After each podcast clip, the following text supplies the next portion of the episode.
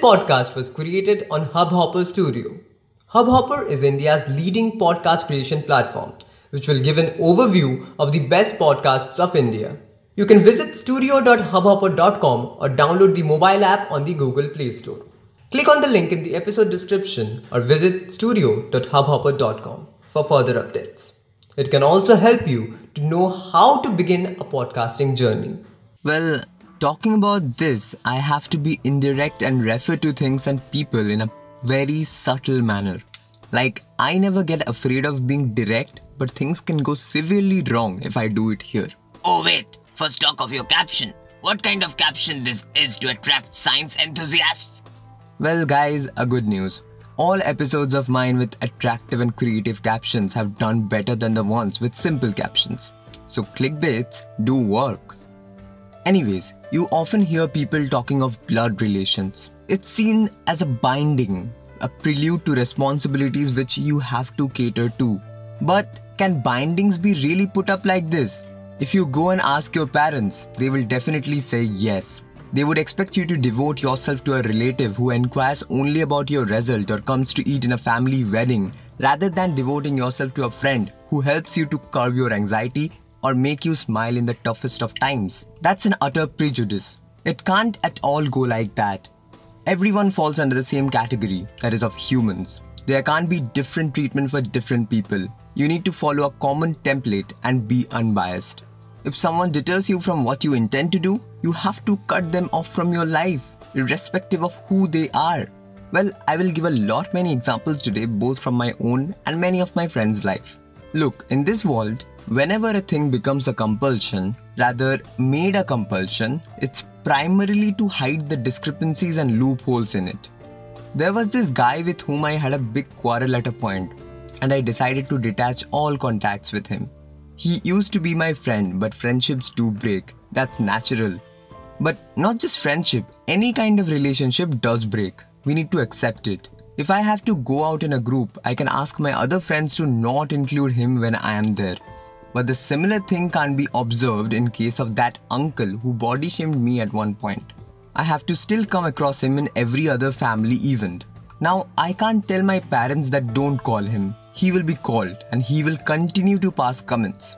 I have become immune to that, but my point is why will the behavior be biased? Wrong is wrong, whoever does it. The topic may seem similar to a one where I told regarding how we should respect the ones who deserve it and not by their age. But relatives, according to me, are made of different breed. Actually, I think they use that compulsion for their benefit. I have observed that often. There was this family gathering of ours where we had to manage the stay of a huge chunk of relatives. It was a marriage ceremony and it continued for almost a week. At the end, when we were packing up everything, we heard that some bed sheets were missing. Yeah, Indian households have a lot many bed sheets on reserve, but still, we were surprised to lose them. After a few days, I got to know from my uncle that this particular relative who comes only in family gatherings has a habit of doing this since time immemorial.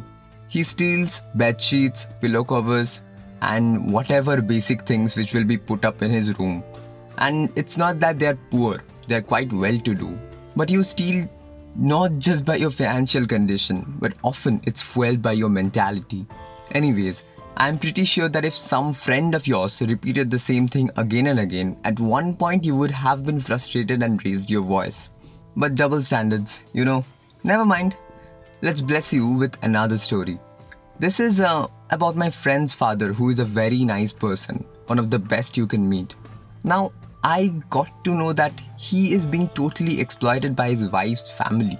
Exploited in the sense majorly for money and also for the silliest of wishes. Tell me one thing if a family isn't doing good financially, what will be their first priority?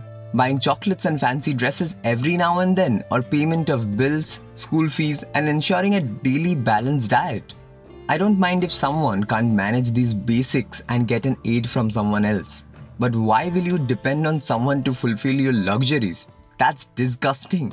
And that's how relatives use their unethical advantage. See how this works for the person I mentioned. He's a genuinely nice person, as I told, and I don't know about the relatives, but he definitely loves his wife a lot. and hence, out of sheer love and affection, he agrees to aid a struggling family by supplying them biryani, palazzos, and iPhone instead of rice, trousers, and Nokia 3310. That's the saddest part. That's unacceptable. And see, the problem lies with those who are taking the help. Isn't there the basic tint of self respect in them?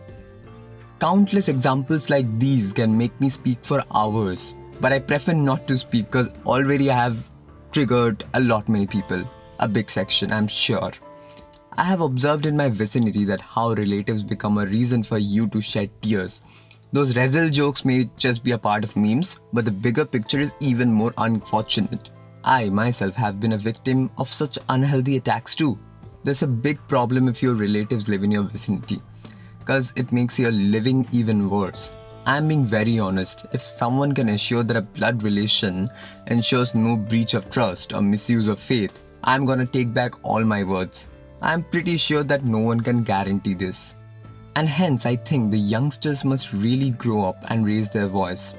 Nothing is left in complaining. You have to understand and set priorities for yourself. A friend who cries and laughs with you, helps you in every single possible way, is much, much, much more important than some kin who just cares to eat at your marriage only to complain about the quality of the meat. Those kith and kin deserve to be in the dustbin. Why will someone bother you by occurring in your head rent free?